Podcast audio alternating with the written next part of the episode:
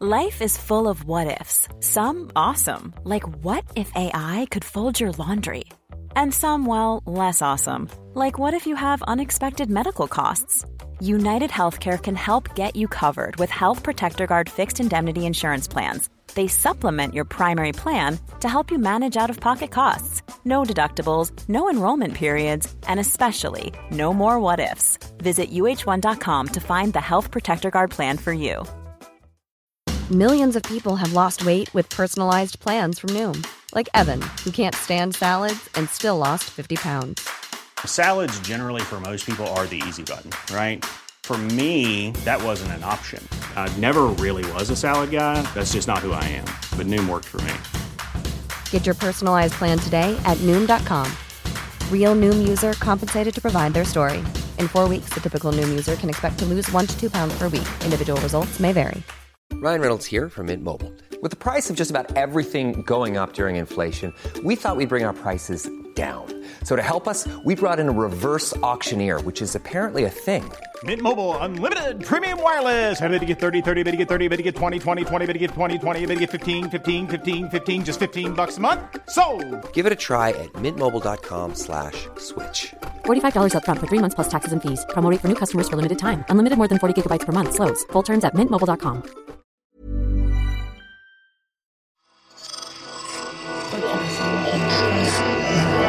Esse podcast é, é apresentado por b9.com.br.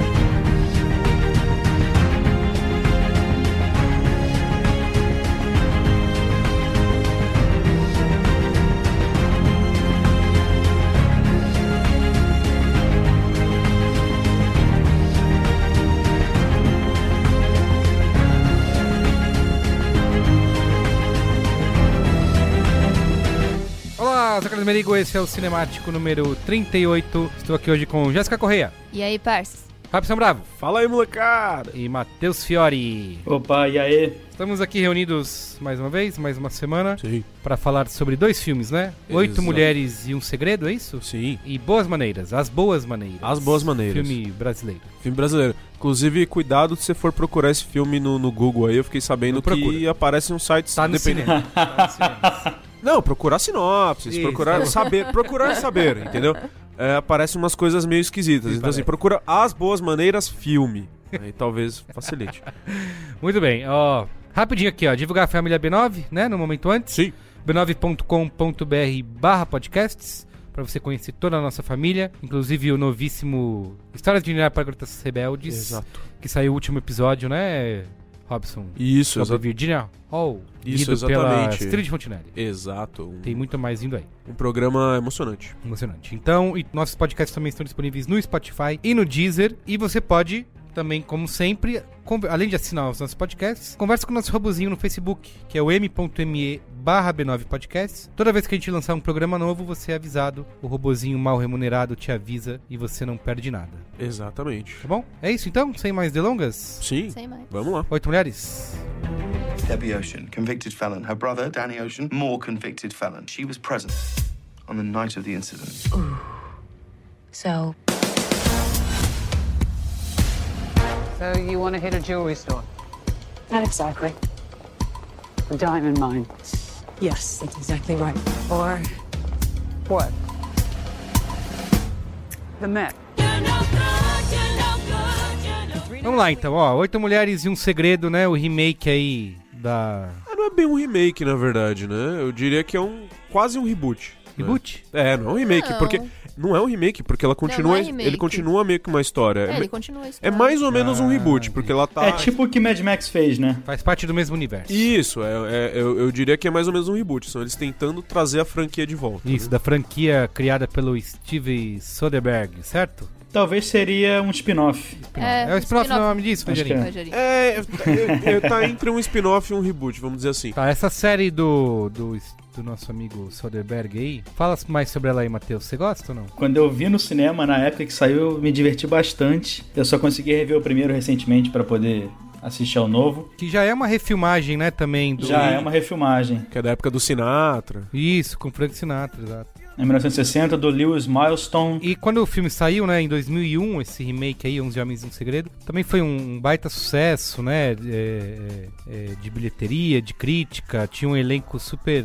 estrelado, né. Várias continuações. Matt Damon, George Clooney, Brad Isso. Pitt, Andy Garcia. Quem mais que Exatamente. tinha? Tinha o Casey Nossa, Affleck pra cacete. também. Isso. O, e o, o de 60 também tinha o, o Jim Martin e o César Romero, né? Eram tipo. tam- é, é a mesma, que a me- Mesma- mesma ideia, né? Que É, você pegar é. um elenco estrelado sempre e tacar Isso no aí. filme só, né? E acabou se transformando numa franquia de sucesso, né? Depois veio 12 Homens e um Segredo, né? Que já é bem. É um pouco menos, exatamente, exatamente.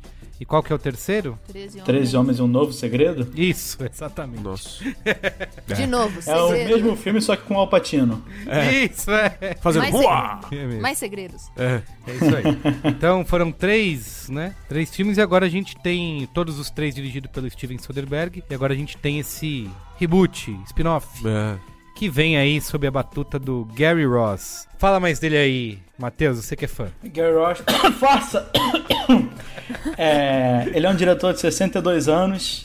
Ele fez alguns filmes que se destacaram mais como roteirista. Ele escreveu Dave de 93, o Big Quero Ser Grande, aquele com Tom Hanks maravilhoso de, 98, de 88. E ele dirigiu Seabiscuit de 2004. É, sobre esse cara tem um, um fato curioso. Ano retrasado ele lançou um filme chamado Um Estado de Liberdade com Matthew McConaughey. Ah, verdade. Free State of Jones, não é? Isso. Tá na lei. E eu lembro que quando teve cabine de imprensa foi divulgado que era o filme do diretor três vezes indicado ao Oscar. Eu, caralho, Gary Ross foi indicado ao Oscar três vezes, mas eu nem lembro de três filmes dirigidos pelo Gary Ross. Ele nem tem três E a filmes, gente vai ver, ele nunca foi indicado como diretor, ele foi indicado só como roteirista, esse safado. É, Ah, por isso que eu é brinco que ele é uma farsa. Oscar. Mas ele não Foi, fala que ele foi ele indicado a foi diretor, indicado como diretor. três vezes. Veja bem, não é mentir, é omitir. pós-verdade. É omitir, é diferente. Pós-verdade. É, Eu sou muito fã de um filme. Eu não sou fã do Gary Ross especificamente. ninguém é, né? Inclusive, ele não dirigiu um dos filmes lá da Katniss? Como é que Dirigiu é? um dos Jogos Vorazes, não lembro qual. Ele dirigiu Jogos Vorazes, ele é roteirista do primeiro filme e dirigiu o primeiro também, Olha só. o, o original. É, mas eu sou muito fã, é um dos meus filmes preferidos da vida, que é o A Vida em Preto e Branco. Pleasantville. Pleasantville, exatamente. Amo, Com amo. Tobey Maguire, a Reese Witherspoon. Se você entrar no meu Letterboxd, ali nos meus filmes escolhidos, dos favoritos da vida, o Vida em Preto e Branco está lá. Temos o raio azul desse filme em casa. É, eu comprei. É, eu também tenho, Sim. Raio Azul, Eu, exato. eu precisei, porque eu gosto Eu tenho o muito. guardinho super É, lá, eu bem acho, legal. acho animal. Mas enfim, ele pode ter cometido essas outras. né, nunca mais chegou a essa. a esse nível, né? Uhum. É, pois é, o último filme dele tinha sido o pior dele, na minha opinião, que é esse Um Estado de Liberdade. E agora veio esse, entre aspas, spin-off de 11 Homens no Segredo, que é Oito Mulheres no Segredo, né? Que vamos combinar, não é nem por ser ele, mas bem que poderia ser dirigido por uma mulher, né? Podia, podia. Tem É, eu acho Poxa. que. Eu acho que inclusive foi uma bola fora do estúdio aí. Que acho que se tivesse Sim. sido dirigido por uma mulher, ele ia ter muito mais força até na divulgação. É, Uhum. exatamente. Bom, mas vamos lá. Eu vou ler a sinopse. Eu que não assisti ao filme, não vou poder dar minha opinião, mas eu vou ler a sinopse, tá bom? Sim, senhor. Recém-saída da prisão, Debbie Ocean, que é a Sandra Bullock, planeja executar o assalto do século em pleno Met Gala, em Nova York, com o apoio de um grupo de ladras com as mais variadas habilidades.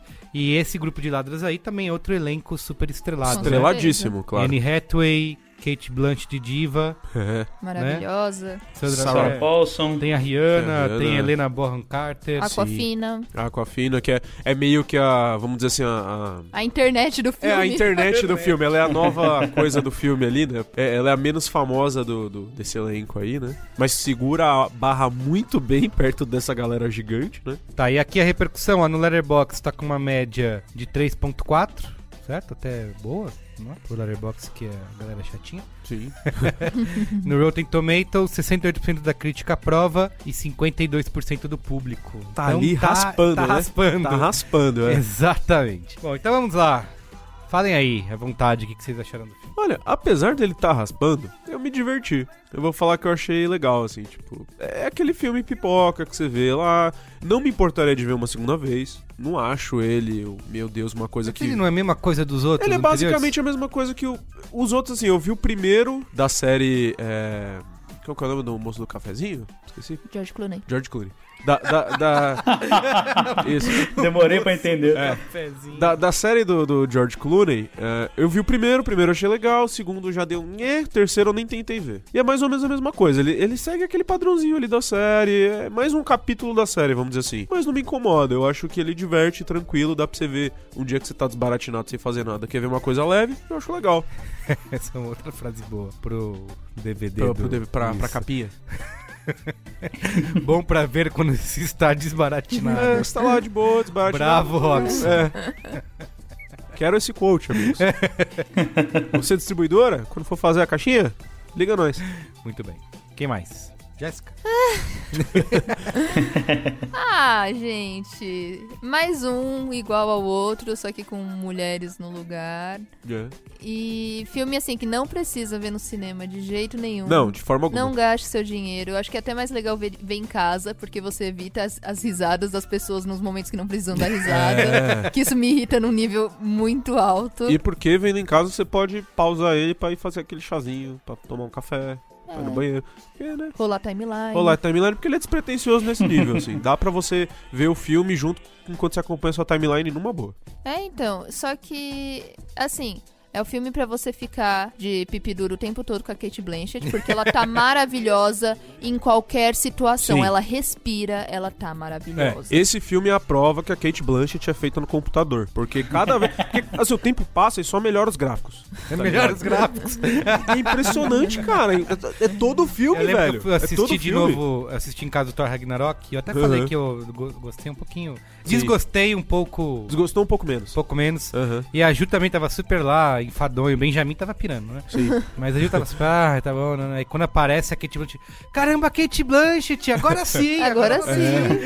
Não ela é, é, cara. linda, gente. Ela é maravilhosa. E, e o, o jeito dela, assim, é, pelo fi- pela história em si, não é nada demais. Assim, é super passável, não tem problema. Ah, sim. Só que as atrizes, é gostoso vê-las atuando junto. E elas estão se divertindo. E né? elas estão se divertindo. Eu acho que isso é a parte mais legal do filme, ver, É. vê-las se divertindo. Total. Do que a história em si. Sim, porque a história é aquela ali que você já viu nos outros. Né? Fica meio aquela coisa sempre, né? E você, Matheus?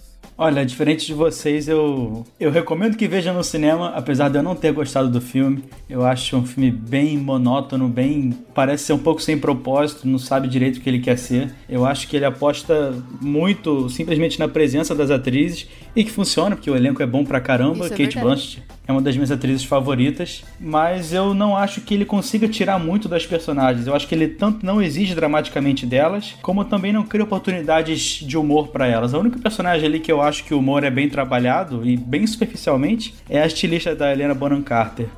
As outras todas me parecem muito, sei lá, ferramentas pra trabalhar em função da Sandra Bullock, que é a principal. Sim, a própria Anne Hathaway, ela também é bem trabalhada no humor, eu acredito.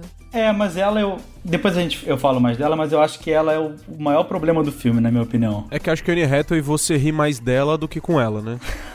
Tadinha. Sim. Né, No, no- no personagem que encaixaram pra ela ali, é- até os 45 do segundo tempo é isso. Você ri mais dela do que com ela. É, eu acho que aquele personagem destoa muito da realidade, mas o filme, o resto do filme não destoa junto. O filme tenta ser muito explicadinho, muito centradinho e tem aquela virada ali totalmente. O que, que tá acontecendo? Que não tem tanta. não tem pés no chão em relação ao que o filme construiu anteriormente, né? E ela é parte importante dessa É virada. uma coisa que é interessante do filme, durante a produção, né? Que ele foi alvo de bastante polêmica, né? Eu lembro que a gente publicou até no B9 o trailer e tal. E os comentários, né? Vocês já Pra podem variar. imaginar. Ah, cara, é pra variar. É, também. ah, ela vem, agora isso, tem que ter mulher em tudo.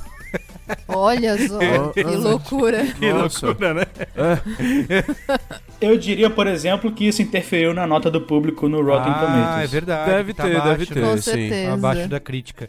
É, então muita Aham. gente reclamando disso e, e eu fiquei imaginando, é um filme que é tem ele traz essa, essa conotação política no, no discurso e tal de empoderamento, né, para usar a palavra, Não. ou ele ele simplesmente Eu- eu bota acho- a mulherada lá e, e dane-se. Eu acho ele, ele menos empoderador e mais, vamos dizer assim, pedestre, mundano, vamos dizer assim. Que é basicamente, tipo, uma coisa que tá acontecendo com um grupo de mulheres, ponto. Uhum.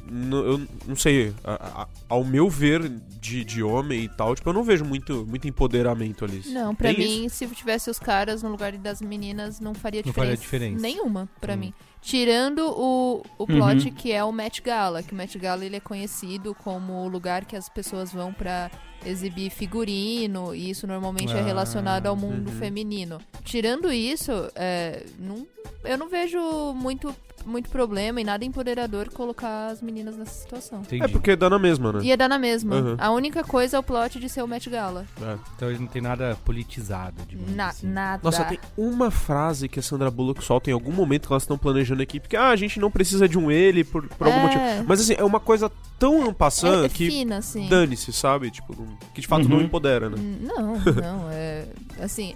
E, e às vezes eu posso falar que é bom? É lógico. Eu é, pra não, querer, pra não querer panfletar, né? É, ela- foi a coisa que a gente falou quando a gente gravou. Me chama pelo seu nome. Isso, me chama pelo seu nome. Que é ah, todo filme, né? Sobre. Sim, tem que ser sofrido. Tem que ser. so- Todo Aham. filme LGBT tem que ser sofrido, doença, Morte. morte, Aham. gente que não se aceita, nananã. E me chama pelo seu nome e ele vai pelo outro caminho, né? Você, Sim. inclusive, estranha, né? Nossa, mas quando que vai virar merda, né? É, eu acho que é isso que a Jéssica falou. Às vezes é o caso de. É, não é ruim porque você inclui no, na quantidade de filmes que saem no ano como um filme comum, assim.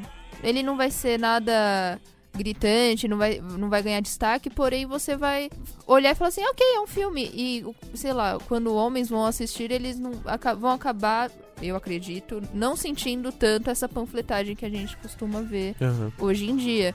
Pra mim, o Han Solo foi muito mais panfletário do que, do que esse. Pra você ter uma ideia. Com a própria robozinha, Uhum. sabe? Com a Emily Clark. Pra mim é muito mais do que foi o Ocean's 8.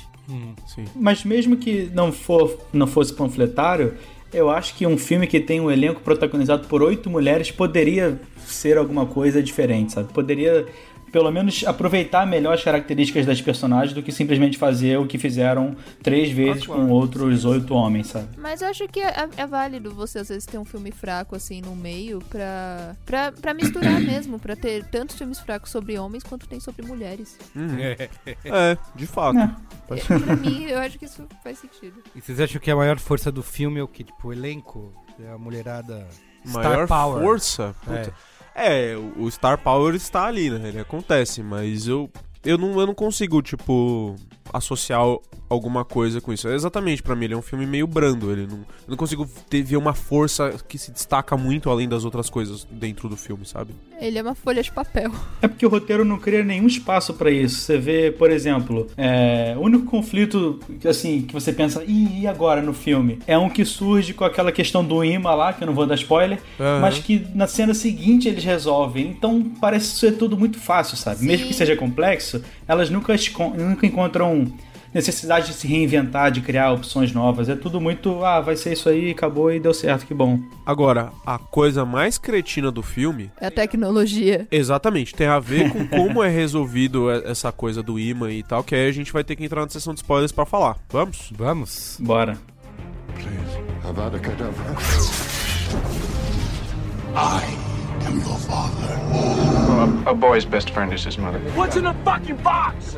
I see dead people. Damn you all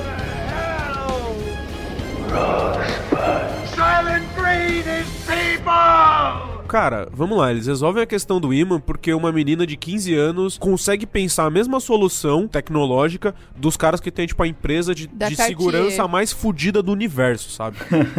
e, e, tipo assim, soluções de tecnologia que, tipo, oi? Tipo, a Rihanna lá mexendo nos Não, a negócios. Rihanna é insuportável a relação dela com a tecnologia. Cara, É muito ruim, é muito ruim. É filme de gente olhando o computador o tempo todo e falando, está acontecendo tal coisa. Isso. É tipo É, isso. Não, é, é. Isso tipo me assim, irritou no é- episódio que eu assisti ontem de Westworld, que não foi o Aham. último, que tem umas duas cenas em sequência assim. Olha lá, está acontecendo isso, ele mudou o código. Não, não, não. E pessoas atrás, assim, Isso, olhando é o que tá isso. acontecendo. Aí aperta J, acaba a luz da, da É. rua inteira, sabe? É, é tipo, isso, pra você entender é mais assim. ou menos uma questão, uma questão dessa. A hora que entra a, a, a Rihanna, que elas vão explicar, ah, essa aqui é a fulana, a Nine Ball, que é a hacker, não sei o quê. Ela fala assim, ah, não, eu tava aqui de boa. Ela fala como se assim, eu abri o Paint e eu consegui acessar toda, toda a estrutura elétrica da cidade, sabe? Tipo, é uma coisa meio assim, ah, não, é, você devia... É tipo Watch Dogs. É, tipo um Watch Dogs. Eu- Você devia melhorar a segurança da sua casa. Por quê? Porque eu acessei sua casa aqui e agora eu posso apagar a luz e, sei lá, ligar seu micro-ondas. Mas oi, como assim? Sabe? Tipo, existem umas tecnologias ali que não fazem tanto sentido, que elas só estão ali a favor do roteiro, mas meio que. É uma muleta muito forte o É. tempo todo. Assim, Sim. tudo se torna muito fácil por causa da porra da da tecno- tecnologia. E você não compra. O E problema você é que não você compra. não compra isso, sabe? O problema é que. É que você pega, por exemplo, os filmes do Soderbergh. Às vezes eles, eles se esbarram numa situação assim que tem que fazer uma parada nova. Aí um personagem sai do plano principal, cria uma quest secundária que ele tem que ir em tal lugar, roubar alguma coisa de alguém, passar a perna em alguém, subornar alguém. Ligar pra alguém, dar carona pra alguém, telefonar pra alguém. Aí ele volta pra trama principal. Que no filme não tem isso, né? As side quests duram, sei lá, 30 segundos. É, então, galera, teve um imprevisto aqui. Os caras abrem o colar com, tipo, um imã muito louco aqui, que o cara tem... Ah, lá, olha a canetinha de um jeito. Ah, não, deve ser um imã polarizado que inverte, não sei o que, e solta na hora. e- É do Oi? nada, como, É. sabe? Ela não viu. Ela pegou a, a gravação de um celular, sabe? Um vídeo de celular e ela já, já manjou como Não, não. funcionava. E ela nem Aham. manjou. Ela mandou um zap pra irmã dela, É. que falou assim, não, pô, demorou, é nóis. Gente, Sim. tipo, a Cartier, eu acho que já tinha pensado nisso antes, sabe? Se era um É. negócio tão valioso. Ah, é, os lances da câmera, que vai mexendo a câmera de pouquinho. Te- Assim, essa parte da tecnologia eu acho que é um... É, um, é uma coisa no filme que não, não segura em momento nenhum, sabe? Não, em nenhum momento é verídico. Tem uma coisa que eu achei curioso, é que acho que é no terceiro filme que eles têm que roubar um colar também. E quando eles finalmente terminam o plano, aparece o Vincent Cassel, que é um dos vilões. Aí rouba deles, ele tá armado, rouba deles e foge de paraquedas. Aí você pensa, ih, ferrou, perderam. Aí depois eles explicam que eles trocaram, tem um colar falso que eles deram pra ele e tal. Você esperava que aconteceria alguma coisa. Mas você até que é surpreendido pela forma que o plano é orquestrado. Nesse não. Nesse o filme inteiro tá martelando. "Ah, ela vai se vingar do cara, né? Ela vai se vingar do cara. Ela, não, imagina, eu não vou me vingar dele. Aí, porra, no meio da festa ela esbarra nele e sai correndo. Porra. Tá, todo mundo É. entendeu que ela vai fazer alguma coisa com ele, Sim. sabe? Ficou muito na cara. Não, e é isso, são gadgets malucos, tipo aquele óculos lá que escaneia a parada. Outra coisa que eu acho que foi. tirou um pouco do. do, é, do equilíbrio aí nos últimos, sei lá, 15, 20 minutos. São os plot twists carpados um em cima do outro que meio que, tipo, precisava. Sabe? Do tipo, ah, legal, então, a gente roubou o colar, né? É. Ou então, só que a gente roubou, tipo, todos os outros 48 colares e joias que tinha ali e ninguém viu. E foi suave. Uhum. E foi toda uma treta pra roubar um, mas os outros lá. E aí a Anne Hathaway. E Anne Hathaway, na real, tipo, virou parça delas e sabia de tudo o tempo todo. Mas isso tava óbvio o tempo todo, ela tá na porra do cartaz. Não, não, talvez não fosse tão óbvio, mas talvez não fosse tão óbvio. A parte da, da Anne Hathaway. Ela tá no cartaz, são oito mulheres. Porra, ela tá no cartaz porque ela é a Anne Hathaway, tá ligado? Porque ela é famosa pra caralho, porque ela é atriz gigante, ela tem o Star Power Anne Hathaway, apesar de não ter no filme. Então, beleza, ela podia estar só ali, só cumprir aquele papel ali, não precisava ter esse plot twist dela. Eu acho um crime o que fizeram com a Anne Hathaway nesse filme. Sobre isso da mentirada, eu acho que nos outros filmes também tinha uma dose de mentirada. Só que eles foram lançados numa época que a gente estava aceitando melhor esse cinema mais Aham. farofento, sabe? No Sim. começo dos anos 2000. Hoje em dia os filmes estão tendo essa, essa inclinada mais pro realismo. Pô, você vê, por exemplo, super-heróis, sabe? O Batman redefiniu um pouco como seria o filme de super-herói. Mesmo que depois a Marvel tenha feito diferente, o Batman redefiniu. E acho que tá acontecendo, acontecendo isso no cinema como um todo. Os filmes mais realistas estão ganhando mais espaço do que esses mais fabulescos. Então a gente acaba ficando mais exigente com esses plot twists sem sentido. Sim, é, no caso da, da, da galhofa, eu não tenho problema com a galhofa e tal, mas assuma sua galhofa. É, o Sabe? filme não assume. É isso então? Isso aí. Notinhas? Vou dar. Dois e meio. Eu vou dar dois. Eu dou duas estrelas, uma pra cada olho da Kate Blanchett. Então temos. Da 2.16. Dá dois. É, média dois. Então é isso. Vamos para o segundo filme da noite. Sim, as boas maneiras. As boas maneiras. Dorme no chão, Dorme no feno, dorme cavalinho, aproveita que é pequeno.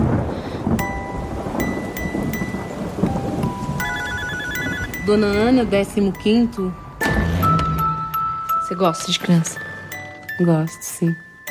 Eu preciso de uma pessoa pra dormir e pra me ajudar com a casa, com a comida, que seja discreta, que eu não gosto de ninguém fofocando da minha vida. Ana, por que, que você tem uma arma?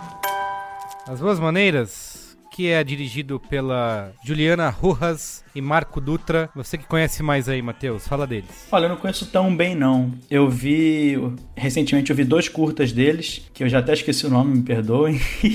eu vi o Trabalhar Cansa, que é um dos projetos que eles tiveram juntos, e mais recentemente eu vi um filme só do Marco Dutra, que é O Silêncio do Céu. Ah, é verdade, eu já esse filme na, na minha lista. É bem bacana, com a Carolina Dickman. Não percebi tantas semelhanças entre o cinema deles nesse filme e nos filmes que eu já tinha visto. Mas eu gostei bastante. Eu acho que é um tipo de filme que está bem diferente do que a gente costuma ver no mercado brasileiro porque ele tem um pouco de terror, ele lembra até o Corra em alguns momentos, mas ele tem uma estética diferente, ele ilumina os personagens como, como fazem no Moonlight, por exemplo, mas ele também é um pouco fabulístico, você vê que isso influencia em todo o design de produção do filme. Você vê que todas as fontes do filme são. Serifada? É, as fontes do filme são todas serifadas de qualquer letreiro que tiver, o livrinho, o caderno. Deixa eu ler a sinopse primeiro antes de você continuar. Ana contrata Clara, uma solitária enfermeira moradora da periferia de São Paulo, para ser babá de seu filho ainda não nascido. Conforme a gravidez vai avançando, Ana começa a apresentar comportamentos cada vez mais estranhos. Pam, pam, pam, no Letterboxd tá com uma média 3.6. No Rotten Tomatoes 100% da crítica prova, sendo que o Matheus bem anotou aqui, são apenas 9 críticas contabilizadas até agora e 62% do público, certo?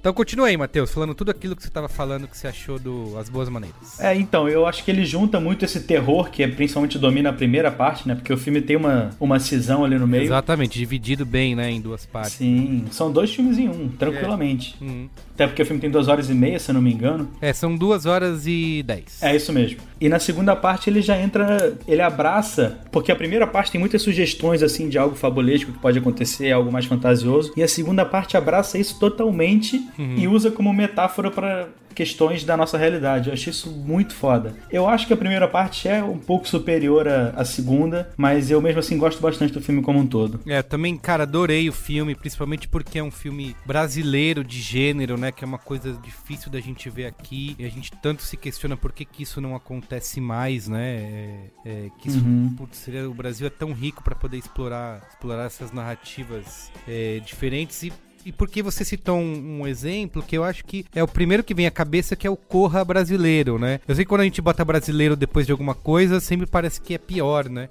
E no caso, sim, são é, eu sei que são bem diferentes, mas acho que tem a mesma, o mesmo espírito, digamos assim, Sim. né? De, de fazer uma fábula que fala sobre exclusão social, né? Sobre maternidade, né? Alguns outros temas e que se encaixa de uma maneira incrível, assim. Eu concordo com o que você falou da primeira parte ser superior à segunda, é, apesar de achar o final fantástico, depois a gente pode falar um pouco mais sobre isso. E, e, apesar do filme ser longo, e eu acho que ele não é livre de erros, assim, né? Tem alguns momentos ali no meio dessa segunda parte que dá uma bela queda, mas essa primeira parte toda é irretocável, assim, né? Tanto de você ver essa construção, né? Ele faz esse comentário social desde o início, né? Ele já uhum. começa tenso dessa maneira, porque você tem uma mulher negra procurando um emprego de babá numa, num casamento casarão de uma, de uma madame, né, digamos assim, branca.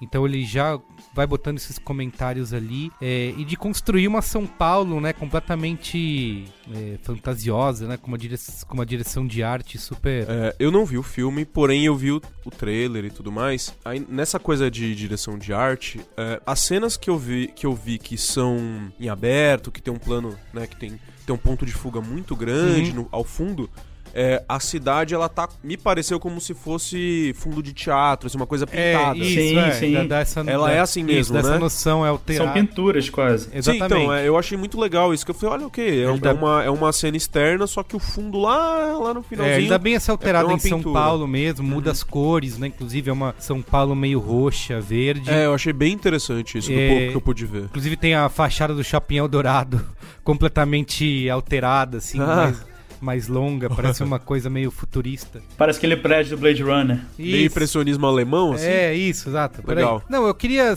elogiar o elenco, né? Tipo, a Isabel Zuá e a Majoristiano estão incríveis no filme, Sim. né? É, de falar, caramba, quero ver elas fazendo mais filmes, né? Até o Uhum. menino, depois que aparece também, que é o Miguel Lobo, né? Tá super bem no filme. Enfim, são dois, são dois grandes destaques aí as atuações. É bacana porque tem esse distanciamento temporal entre as partes e você vê muito bem como os acontecimentos da primeira parte transformaram a personagem principal na segunda parte, né? Que ela era uma pessoa com muito medo do mundo e tal, e na segunda ela já é uma pessoa que é mais corajosa, mas tem medo pelo filho. Eu acho isso muito foda.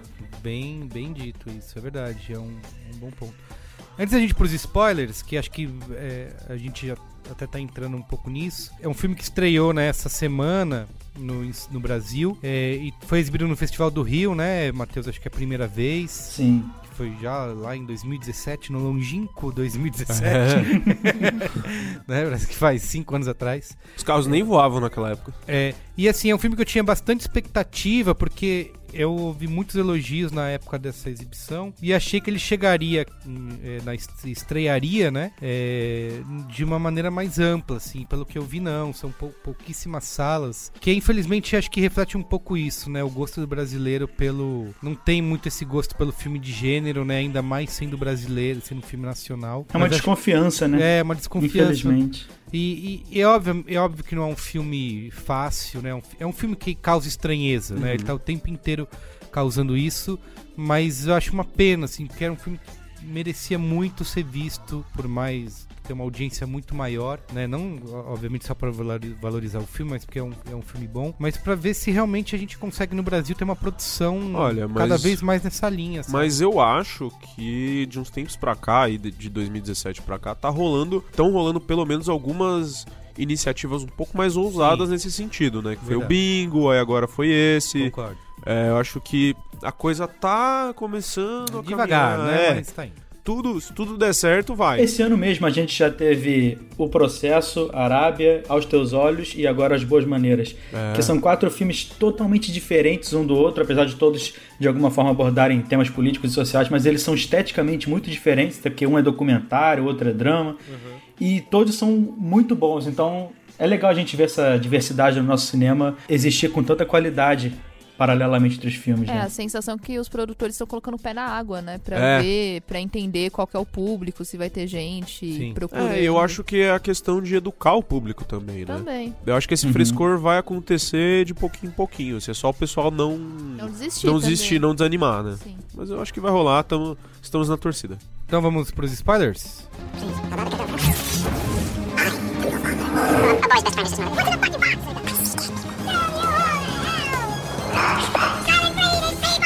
Matheus, queria que você continuasse falando aquilo que você tava. Você falou dessa diferença das duas metades, que eu não tinha nem me tocado nisso. Que realmente tem essa, essa cisão, né, no filme, essa divisão é, muito grande. Inclusive, você, é, você tá ali com a personagem da Marjorie, você quer saber mais sobre ela e no fim você acaba não, não vendo. Inclusive, é um filme. O que eu acho legal é que às vezes tem alguns filmes de gênero, né, ditos de gênero que brincam muito com esse negócio do é, da estranheza, né, do, do terror, do, do conto de fadas.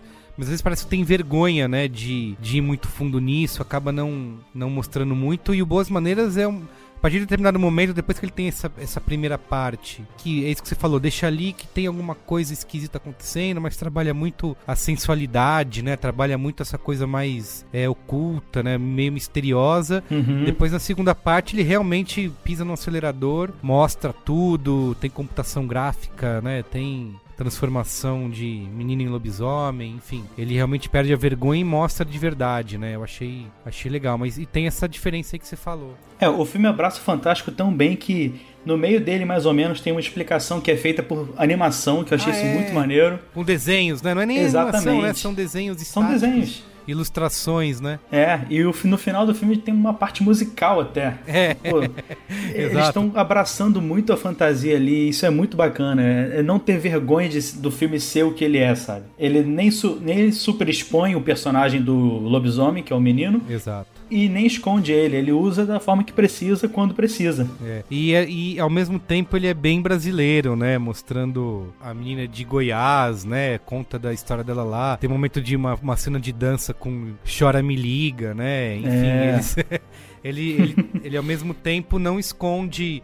Ele é um filme de gênero, mas ao mesmo tempo é bem brasileiro, né? Se passa bem na nossa realidade social aqui, né? É, exclu- é, excludente, né? Você ele consegue, ele mostra essas duas coisas, né? Uhum. E é legal que o filme ele tem uma variação assim de, de é, referências de medo muito curiosa. Que, por exemplo, começa o filme, aí a personagem tá. Acho que o primeiro plano é ela atrás de uma tela, que é um, um vidro da porta do condomínio. Isso. Aí ela abre, já tem outra tela, aí ela passa de novo pra poder entrar no condomínio. Uhum. Aí já meio que você pensa, pô, então vai ser um negócio sobre as dificuldades da mulher negra na sociedade brasileira.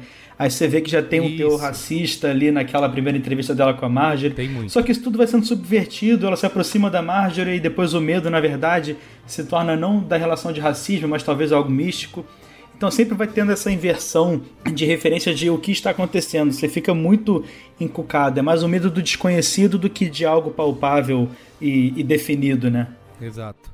É, e é isso que você falou de, do- dessa primeira parte ter esse medo. E a segunda, como quando ela resolve abraçar lá o garotinho, o lobisomem, que Uhum. ela realmente muda, né? Então acho que tem até um. é, a postura dela diante da sociedade, ela muda, tá com cabelo, né? Que ela não tava antes, tá sorrindo, que é uma coisa que não acontecia antes.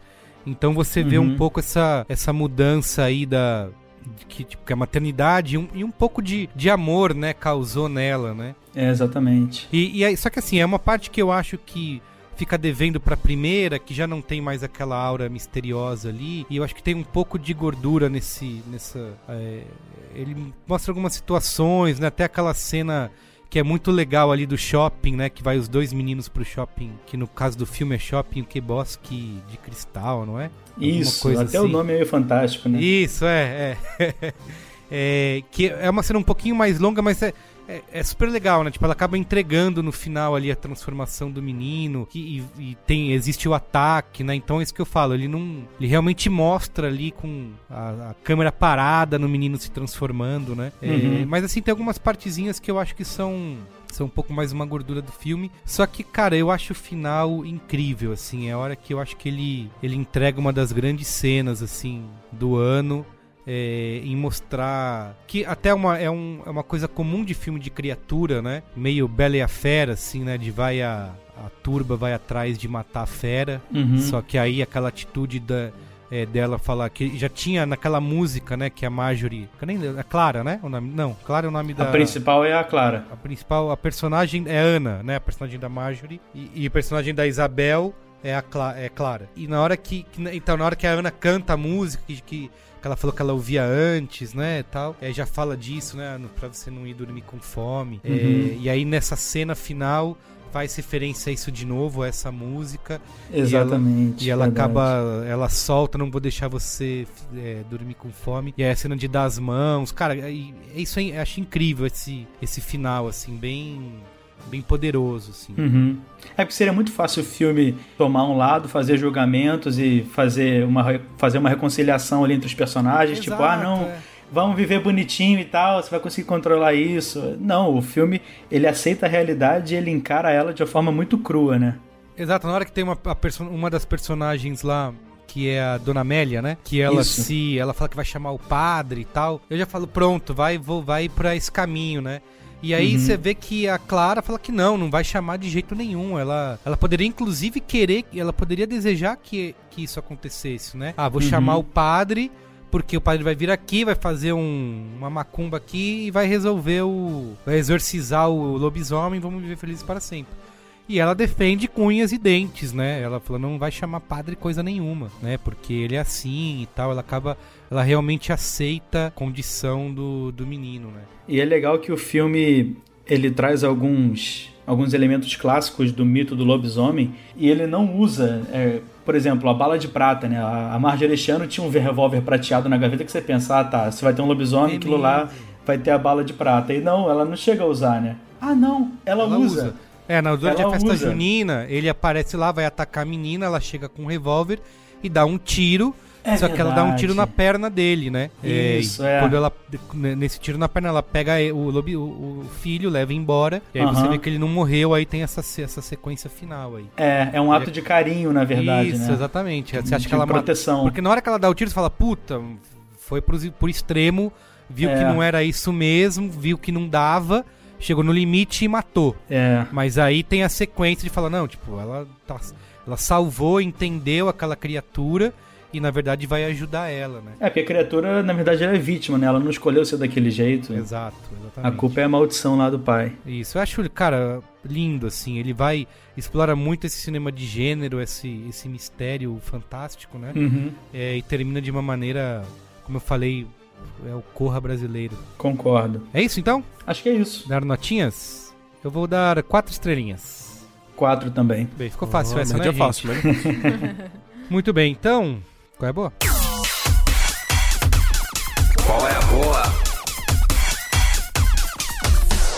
Eu vou falar rapidinho do Festival Varilux de Cinema. É um Boa. festival que acontece anualmente, é, passando vários filmes franceses pelo Brasil. Desse ano eu ainda não chequei muita programação, mas sempre tem coisas interessantes. Ano passado eu vi um filme, como é que era o nome? Apesar da Noite, do Philippe Galandrier, eu acho. Muito interessante. E esse ano tem um filme novo do François Ozon, que se chama O Amante Duplo, que é um filme que você vê que tem uma inspiração no Hitchcock ali muito, muito pesada na primeira metade. Achei bem interessante. É um filme, fazer a propaganda do filme rapidinho. É um filme sobre uma mulher que ela tem uma, um problema psicológico, ela procura um psiquiatra. Só que ela acaba se envolvendo com um psiquiatra, eles vão morar juntos. Só que ela descobre um irmão gêmeo perdido desse psiquiatra e também se envolve com ele. E aí o resto tem que ver o filme. e o filme é bem interessante tanto pelo mistério que ele trabalha na primeira metade, como pela forma corajosa como ele vai resolvendo tudo sem ceder, na minha opinião, às escolhas mais fáceis. E o Pablo Vilaça fez um comentário muito interessante sobre esse filme, que o primeiro plano dele, primeiro plano não, mas um dos primeiros planos, que é quando a protagonista está numa consulta médica, é assim, é um dos mais marcantes assim dos últimos anos que eu vi no cinema também, assim como ele falou isso. E é muito, cora muito corajoso fazer esse plano no começo do filme, porque você sabe que ele não vai ser superado em momento nenhum. E é um negócio muito Hitchcockiano também esse plano. Enfim, é um filme muito bom de referências é, estéticas ao cinema de um grande mestre, mas é também um filme interessante pela forma como ele trabalha o mistério, como ele trabalha é, talvez um estudo sobre a sexualidade feminina. E é isso. Muito bom. Olha, eu sei que, tirando eu e o Matheus, vocês aqui nessa mesa não gostam de futebol. Uh, A gente vai viver um dos grandes momentos da humanidade nessa semana, que é a Copa do Mundo. Ah, eu pensei, Tá? que cê- eu pensei que era festa junina. Não. É, a gente viveu. Essa acontece também. Eu tô vivendo. É, e assim, uma coisa que acontece muito nessa época é você quer assistir todos os jogos, né? O fã de futebol. Até Sim, sim. Irã e Marrocos, Colômbia e Japão. Quer viver essa festa, né? Quer ver essa festa? Um Entendi. jogo que você não pode perder. E aí você vai marcar uma reunião, porque a vida não para, né? Ela continua. E a pessoa É, quer não. marcar uma reunião, aí você, putz, aí você tem que entrar lá. eu vou marcar a reunião, mas bem no horário de algum jogo. Isso não pode acontecer, né? Aí não dá, né? Um Galera- país sério. Até porque a galera falta de propósito, né? Então um país sério não pode deixar isso acontecer. Então Claro. você precisa é, ter a tabela da Copa do Mundo em mãos Uhum. para você poder marcar suas reuniões com sabedoria, né? Então se alguém quer marcar alguma coisa, tal gravação de cinemático, Sim. tem que ser planejada para não estar em cima de nenhum jogo. Pra buscar conhecimento. Isso. E pra te ajudar nisso, em vez de você ficar consultando, tem um, um, um atalho super legal, a gente até foi publicado no B9 hoje, que ele adiciona no seu Google Calendar ou qualquer outro calendário que você usa, todos os jogos Olha só. ali pra você vai marcar reunião, ele já diz, ó, você tem compromisso. Você tem Entendeu? compromisso com o esporte. Isso, com o esporte. Entendi. Esse é um, é um site, ele é um site espanhol, chama Fixtures.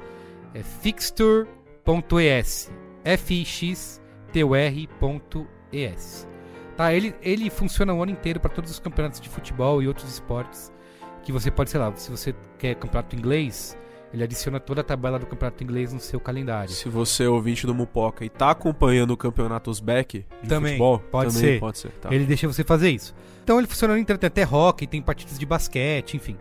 Mas pra Copa do Mundo também tem o calendário da Copa. Então você vai lá, clica no calendário da Copa, é, vai sincronizar com o seu Google, você precisa se logar e tal, e automaticamente ele adiciona, cria um novo calendário, está tudo ali, bonitinho. Você vai marcar uma agenda, você olha, tá? Muito mais útil do que ficar olhando reunião. aquele papelzinho que você pega no posto de gasolina. Exato, é isso aí. Gente, é tão prático que eu fiz enquanto você falava e tá funcionando Aí, aqui já. aí, tá vendo? Olha só. Em tempo real. Uau! Muito bem, agora é isso aí. Não, não, não me procurem nem o Matheus nesses horários. 9 da manhã, meio-dia e 3 da tarde. Eu, a Jéssica, você pode procurar, Pode. mas... Eu vou estar trabalhando, Nove da manhã. provavelmente. Você pode me procurar, mas assim, 9 da manhã, foda. Então tá bom. Então, vou repetir. Fixter.es, F-X-T-U-R.es ou acesse o b9.com.br que você também acha aí. Isso é, é mais fácil digitar B9. Isso aí, muito bem. O, a minha, o meu é boa de hoje é da revelação, vamos dizer assim, da coisa nova do Ocean's 8, né? Do Oito Mulheres e o Segredo, que é a Aquafina. A Aquafina tá nesse filme agora e tudo mais, mas ela já tem uma carreira aí de anos atrás que, que eu já acompanho e tal como rapper. Ela é rapper e produtora musical há bastante tempo já. E ela tem, assim, uma coisa de, de umas letras meio engraçadas, uma coisa meio. é, meio esquisita, assim, que, que eu acho bem, bem diferente, assim, eu acho bem engraçado. É, ela tem um álbum dela de 2014 que chama Yellow Ranger. É, nesse meio tempo ela fez algumas coisas em TV, ela tinha um talk show é, que ela apresentava no YouTube que chamava Talk, que é T-A-W-K. É, a maioria dos, dos episódios eles foram retirados do YouTube, deu alguma treta com o canal que publicava, eu não sei direito. Mas se você pesquisar direitinho, você ainda acha. É um talk show bem engraçado, assim, que, tipo, a única coisa do cenário de fato é uma mesa de madeira velha que ela tem e um senhor de idade com um boombox que é o que toca a trilha sonora do programa. Todos os. E todas as entrevistas cada vez em um lugar diferente. Ela faz na lavanderia, ela faz num, num restaurante chinês, ela faz em lugares assim, sempre com o pessoal da internet, é bem legal. Pessoal da internet. É, a galerinha do Vine. Ah, na, na sim. época do É, Vine, sim, né? né? Na Essa galerinha de escolher É, aí. galerinha tava despontando no YouTube, é bem interessante. É, nesse meio tempo ela também fez um. Ela também participou de um documentário sobre rap, principalmente coreano, asiático nos Estados Unidos, que chama Bad Rap. Tem na Netflix. Como estudo de caso eu acho legal, mas eu não recomendo. Acho que hoje em dia, se, ele, se você for assistir ele hoje em dia, você tem que ter várias ressalvas com o conteúdo ali. E a outra coisa, uma coisa bem legal é que nesse. Acho que meio que nessa semana agora, tá super fresco isso, junto com a estreia do filme e tudo mais, ela lançou um disco novo que também já tá no Spotify e tudo mais, que é o Infina We Trust. É um bem legal, Infina? é bem. É, Infina We Trust. É bem produzido e tudo mais, é muito legal, como ela sempre faz, ela sempre tem uma produção muito competente nas músicas. E tem umas músicas muito engraçadas nesse, até algumas coisas. Ele é bem curtinho. É uma música que eu acho legal de, de ressaltar é a que chama Inner Voice, que é basicamente é é uma música super gangsta, super de ostentação, dela falando que comprou um Tesla, que tem milhões na conta, e daqui a pouco a música corta e vai pra uma outra batida com a voz interior dela falando, então, você, sabe, você acha que eles acreditaram mesmo que você falou que você tem um Tesla? Tipo, você não tem não, cara, você é mó pobre. Ou você não tem milhão na conta, tipo, os caras... Você foi tentar fazer um cartão de crédito e os malucos negaram seu pedido e não sei o quê. E aí ela fica, tipo, ela brigando com a voz interior, é bem engraçado, assim. Então eu acho que ela, ela tá muito bem no filme, eu acho que ela segura muito bem a barra lá. É, O timing de comédia dela é muito bom e eu acho que a carreira dela é legal, assim, quem se interessa por rap e tal, às vezes dá uma procurada que pode ser bem interessante. Muito bem. Dica contextual. Contextual, exatamente. Agora falta eu. O meu é um livro de contos chamado Fugitiva, da Alice Munro. Ela é uma escritora canadense que nasceu em 33, então ela tá velhinha. E é um livro sobre contos é, falando sobre a vida de mulheres e sobre crescer, sobre tomar decisões. E cada uma fala com um pouco de dor o que é ser uma pessoa mesmo, não necessariamente só mulheres, mas tentar fugir de situações e, e se encontrar nelas novamente é, sem muito que fa- ter o que fazer sobre elas. É, é muito bom porque os, os contos são curtinhos, então você consegue ler cada um numa sentada. E eu indico muito a Alice Munro no geral, porque ela é até vencedora de prêmio Nobel, ela, ela é, ela é incrível. Chama Fugitiva, Alice Munro. Muito bem. É isso, gente. Sim. Até semana que vem. Até. Tchau. Beijo. Boa Copa!